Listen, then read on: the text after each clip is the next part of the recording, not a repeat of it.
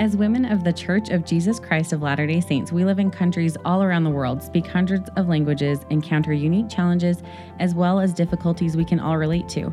We certainly live in a world that is constantly changing, but we have one thing in common we are Latter day Saint women. We are doing our best to follow the teachings of Jesus Christ. Today, we're going to discuss an address given by former General Relief Society President Belle Spafford at a BYU devotional in 1975 called Latter day Saint Women in Today's Changing World. Hello, and welcome to the Latter day Saint Women podcast, where we share the inspiring stories and teachings of women of the Church of Jesus Christ of Latter day Saints. I'm Shaylin Back, and I'm here with Carly Guyman. We're your co hosts. Thanks for joining us today.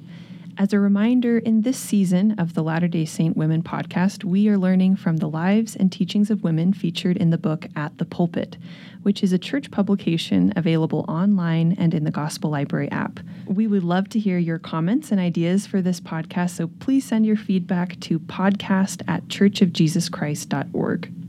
And to discuss Belle Spafford's life and her talk, we are very excited to welcome Lisa Olsen Tait to the podcast today. Hi, Lisa. Hi there. Thanks for being here. Glad to be. um, by way of introduction, Lisa Olsen Tait is a historian and writer specializing in women's history and early 20th century history at the Church History Library. She serves as an editor and consultant on saints and has worked on many web published projects in the department. She is currently working on a history of the Young Women's Organization, and Lisa has a PhD from the University of Houston and taught Doctrine and Covenants classes at BYU before coming to the Church History Department. She has four children, including a special needs daughter. Lisa, we, we know you're involved in a lot of really interesting projects in the Church History Department, and we mentioned you're working on the history of the Young Women's Organization.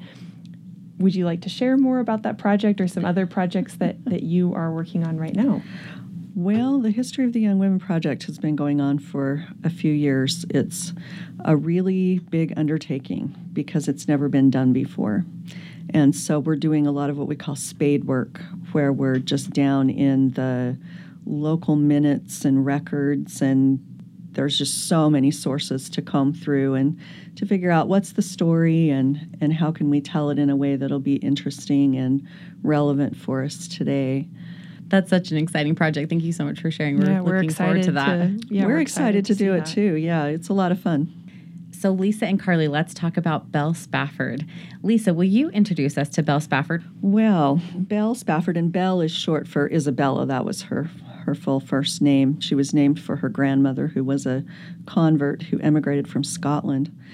She was born in 1895 and her mother was widowed before she was born. She was the youngest of, I think, seven siblings. But her mother was just really a force to be reckoned with and a really strong influence in her life. Belle went to high school, which was a new thing for women of her generation and really in men too. High school was just developing at this time. And so she was one of the first generations to go to high school and then to college. She went to the University of Utah and did what was called the normal course, and that was what they called teacher training at that time. So she trained to be a teacher. She also did some work at BYU in their teacher training school as well. She was married in 1921. She had two children, and she worked for some time teaching what they called remedial classes, which was what we would call special ed now.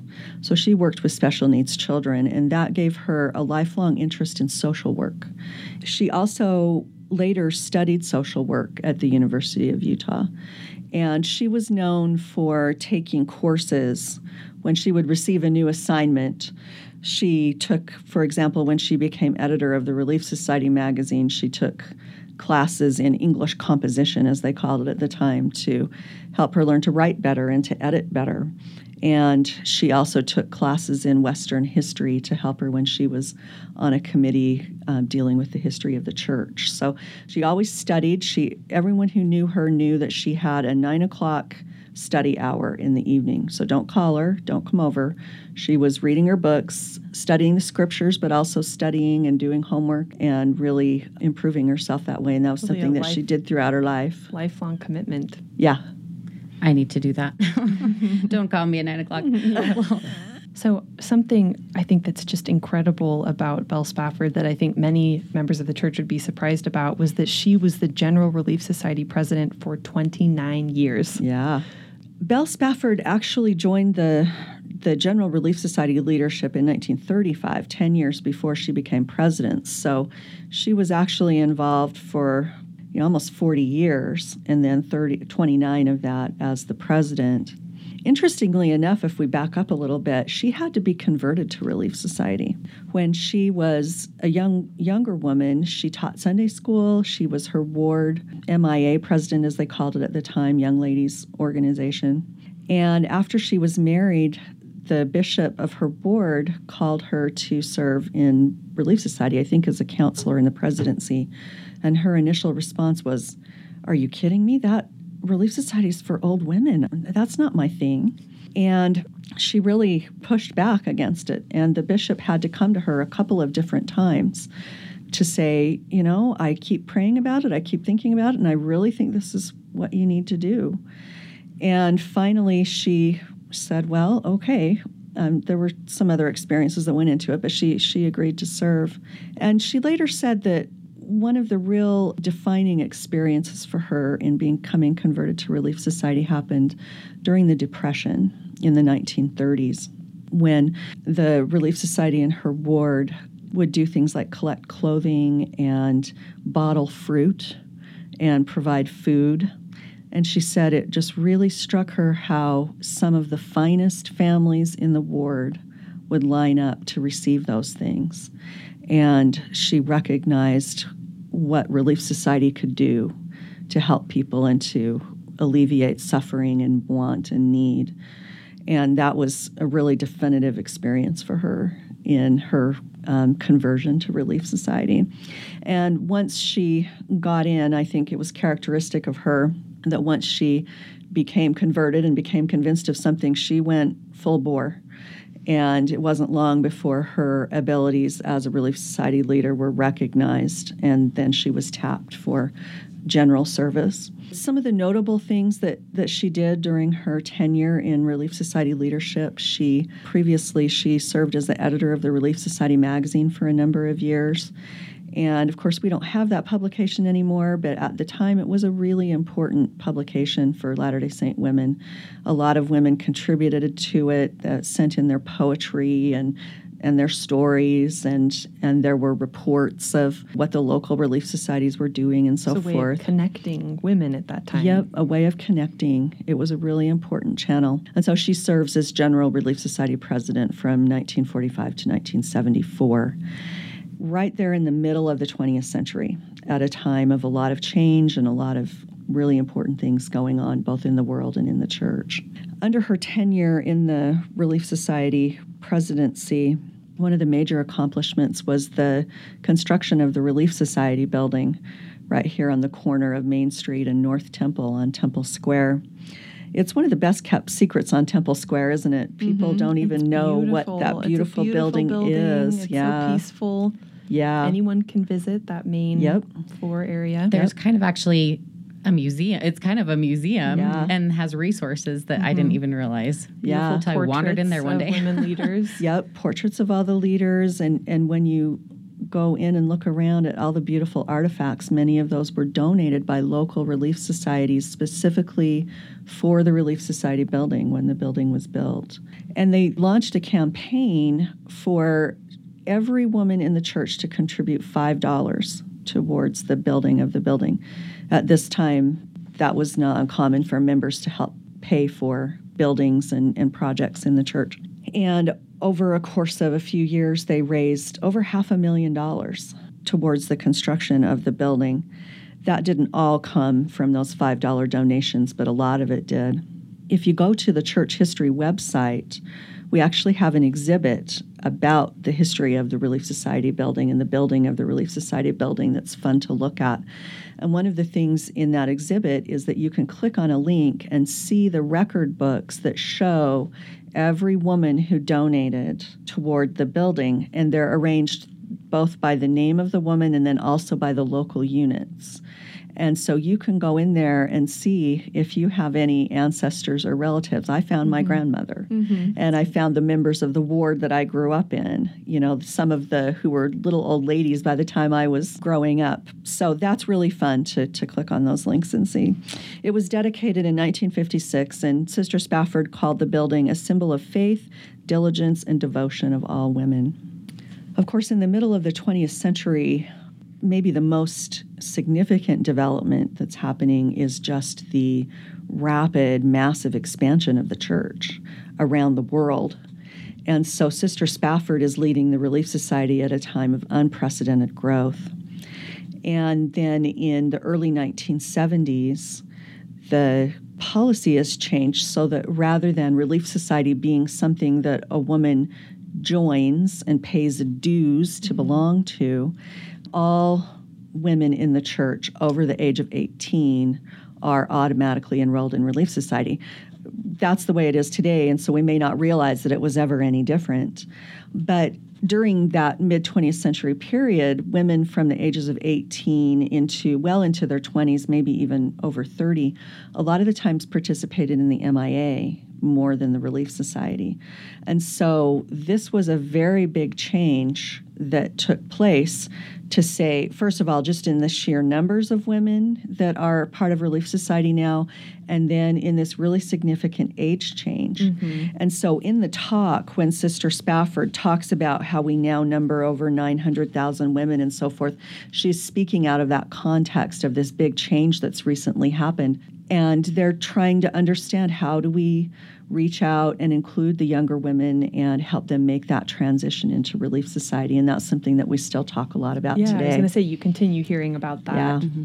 Well, and I think the care and concern that she had for including all these new members of different ages and different activity levels, she just really was concerned about women and she was involved in other community organizations about women. Can you tell us more about her service in the community and even in the nation? Yeah, she was part of a generation of Latter day Saint women that were very involved in the community and very involved in the larger society and in women's organizations and women's concerns generally.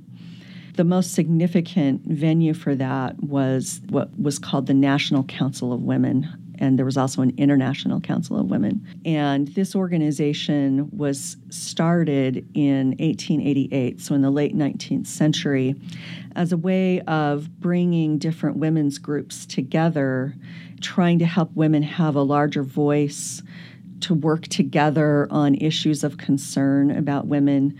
There was emphasis on reform and philanthropy and education, employment, you know, a lot of issues that were important to women at the time. And so, as president of the Relief Society, then Belle takes the leading role in participating in those organizations after several decades of involvement with the councils of women, by the middle of the 20th century, a lot of the goals that those original groups had had been met. And a lot of things had changed for women. They're living in a more modern world with a lot more opportunity. And Belle, you can see that in her life education, employment, and so forth. And also, the public image of Latter day Saints had changed a lot and was a lot more positive by the middle of the 20th century. So, after going and meeting with these councils of women, Sister Spafford comes back and talks to President George Albert Smith, who was president of the church at the time, and says, You know, I just don't really know if we need to continue being involved in this anymore. I don't know that it does a lot for us or that we really need it that much. And he says to her, Instead of thinking about it that way, you go back and see what you have to offer to these women. As Latter day Saint women, you have something to offer. So go back and make your voice heard and make your influence felt and be an influence for good in these organizations. And that reoriented her thinking about it. Instead of what can we get, what can we give? And she did continue, and in fact, in from 1968 to 1970, she served as president of the National Council of Women, and was really highly regarded and respected by the other women in the organization. So let's now talk about some of the themes uh, that we get from this talk that she gave. So she gave it in 1975 after she had been released from this 29 years of service as the General Relief Society president. But she shares an experience from when she was first called in 1945. And I didn't realize this, but they hadn't had General Conference because of World War II for several years. Hadn't been able to and meet. They hadn't mm-hmm. been able to meet. And so this was the first conference that they had, again, in several years. And President George Albert Smith gave this prophecy, and he just said, We're going to see women here come to general conference from he names these specific countries he says australia new zealand africa china japan and elsewhere and Belle Spafford was just wondering, oh, could that happen you know, in my presidency. And she said even just a few years later, they started noticing that there were a lot more women from other countries and they had a special meeting and they did a verbal roll call asking people to share where they were from, how they had traveled. And she said there was someone from each of these countries that he had specifically mentioned, except China. But then there's this lady who was from Taiwan and she was like, actually, my homeland is China. And so it was just an amazing fulfillment of prophecy. I mean, we've talked about this unprecedented worldwide growth of the church and of the Relief Society organization. And it was just neat that in such a short time it was already apparent. Yeah. Very that was apparent. actually that conference where she felt like it was fulfilled was actually only three years later. Wow. In 1948. And it's kind of quaint to us now how they talk about that they're coming by airplane. Air mm-hmm. travel. And that's yeah. going to be a really big deal. Yeah. It's just amazing that this was not that long ago. You know, how much has has changed even since it's then. within the lifetime of some of our parents, some of our grandparents. Mm-hmm. I mean, this mm-hmm. is within the lifetime of people that we know. Mm-hmm. In relation to this experience, President George Albert Smith says the message of Mormon women will reach the women of the world when there is a special need for it. And then Belle follows up by saying, I assure you that the message of Mormon women is needed by women in the world today. So, again, what is the message of Mormon women? What did you guys take from those experiences and messages? You know, that really made me think a lot. What would it be if we could go into our relief societies on Sunday and say, what do you think the message is that we have for the world that we as women can convey? You know, I think there's some fairly obvious, maybe Sunday school answers to that because we have a message of the restoration and truth and so forth to offer to the world. But I think of a, a, statement that President Kimball made, and Sister Eubank referred to this recently in her talk about how Latter day Saint women are different from women in the world in happy ways, and showing the way that the gospel gives us peace and happiness and meaning, gives us a basis for our priorities in life, gives us something to offer just by way of hope in a world where so many people are discouraged and exhausted and tossed around by a lot of different voices and conflict and uncertainty, if we're anchored in Christ and in our relationship with Him and in our testimonies of the gospel, that gives us something to offer as women as I thought about this question of, or this idea that we do have a message, I also thought about some remarks Sharon Eubank gave in a talk called This is a Woman's Church. Yeah. And I think the main message she shared that resonated with me is that we know who we are in the sense that we know where we've come from, we know what we can become, we know who we are and what we are in the eyes of God and that that is such an empowering message and that changes our behavior. It changes how we interact with the world around us and the people around us. And that was what i thought of as you know i think it's something we can so easily forget or, or assume that other people feel or believe the same way but it is a pretty unique and empowering message. And so, like you were saying, since we do possess these revealed truths and the words of the prophets, and, and we have the gift of the Spirit to be with us always, then it, it becomes our duty to uphold these things that we believe and and live them. And something Belle Spafford, I think, emphasizes throughout her message and probably throughout her presidency as the Relief Society is expanding and growing. And I just envision arms kind of outstretching and reaching, you know, women who maybe felt like they weren't a part of Relief Society or like didn't that. belong or didn't really think that they wanted to be in Relief Society. She's opening up her arms and she's saying, everyone is welcome and we want everyone and we need everyone and everyone belongs. And I think that that's a message that is timeless. When she talks about unfailing measuring rods, I think the most important of those for us is personal revelation. is our ability to be guided by the Spirit in making choices for our lives.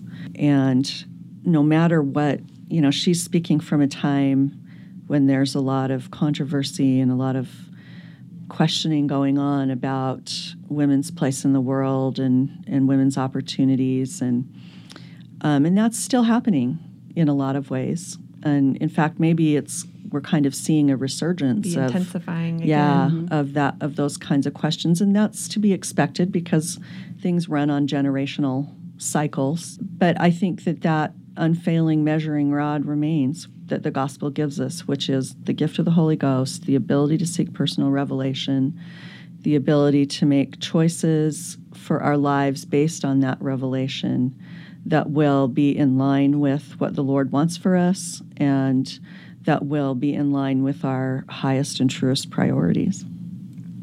I love this because we can be united in in those things. You know, as we receive Yeah. personal revelation for our specific lives, we can be united knowing that we have that ability. And it just made me think of an experience. So I served a mission in Kirtland and recently we had an unofficial reunion. We had a get together, a weekend getaway with some of the sisters from our mission and we video chatted with our visitor center director and his wife. We just called them up at nine o'clock at night on a Saturday and they were available to just chat with us and this was 10 years later. So I was just thinking, you know, this unique experience of ser- serving a mission together, we have that shared experience then.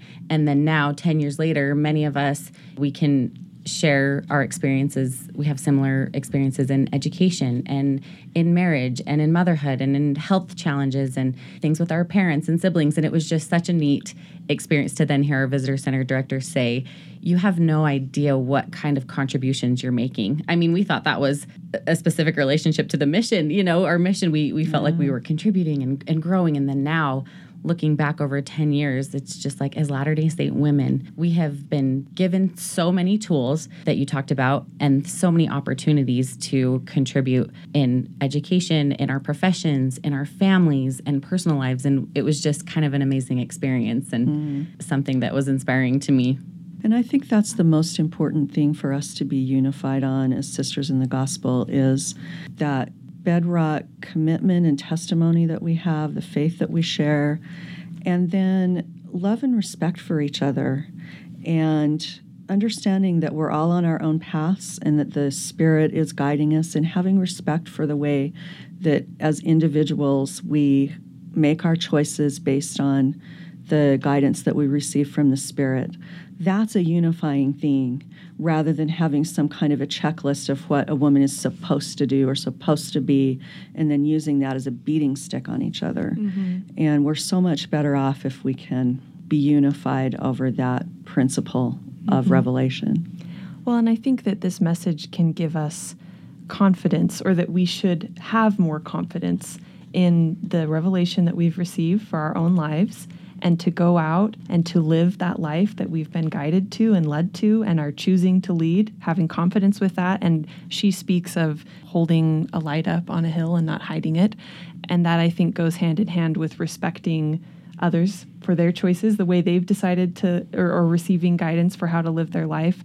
And as we all do that, that there is power in women in the church living lives guided by the Spirit. yeah absolutely And Belle Spafford, she does say that as women, and especially Latter day Saint women, we owe it to ourselves to develop our full potential and increase our talents and skills and our mental capacities and really give the world the best that we have. So, as listeners, we hope that's what you're taking away from this message today. In conclusion, we want to leave you with this final quote from Belle Spafford. She says, They can enable women of the world to determine what should receive priorities in their lives. Latter day Saint women have at their command the firm and infallible guidelines that lead toward the full development and total usefulness of womankind. Thank you, Lisa, for sharing your insights and experiences with us. Thank you so much, Lisa. You're I feel welcome. like we just you. got this wealth of of really interesting information. Thank you. well we could talk for a long time for sure Yes. and thank you to each of you listening to this episode of the Latter day Saint Women podcast. Please take a moment to leave us a rating or review. And if you liked what you heard today, share with your friends and family. And as a reminder, At the Pulpit, the book that this talk is included in, is available in its entirety on the Gospel Library app and online at churchhistorianspress.org. And we invite you, our listeners, to use At the Pulpit. Become familiar with it, read it um, as you study, speak, teach, and lead in the gospel. And until next time, I'm Carly Guyman. And I'm Shaylin Back. Thank you for listening.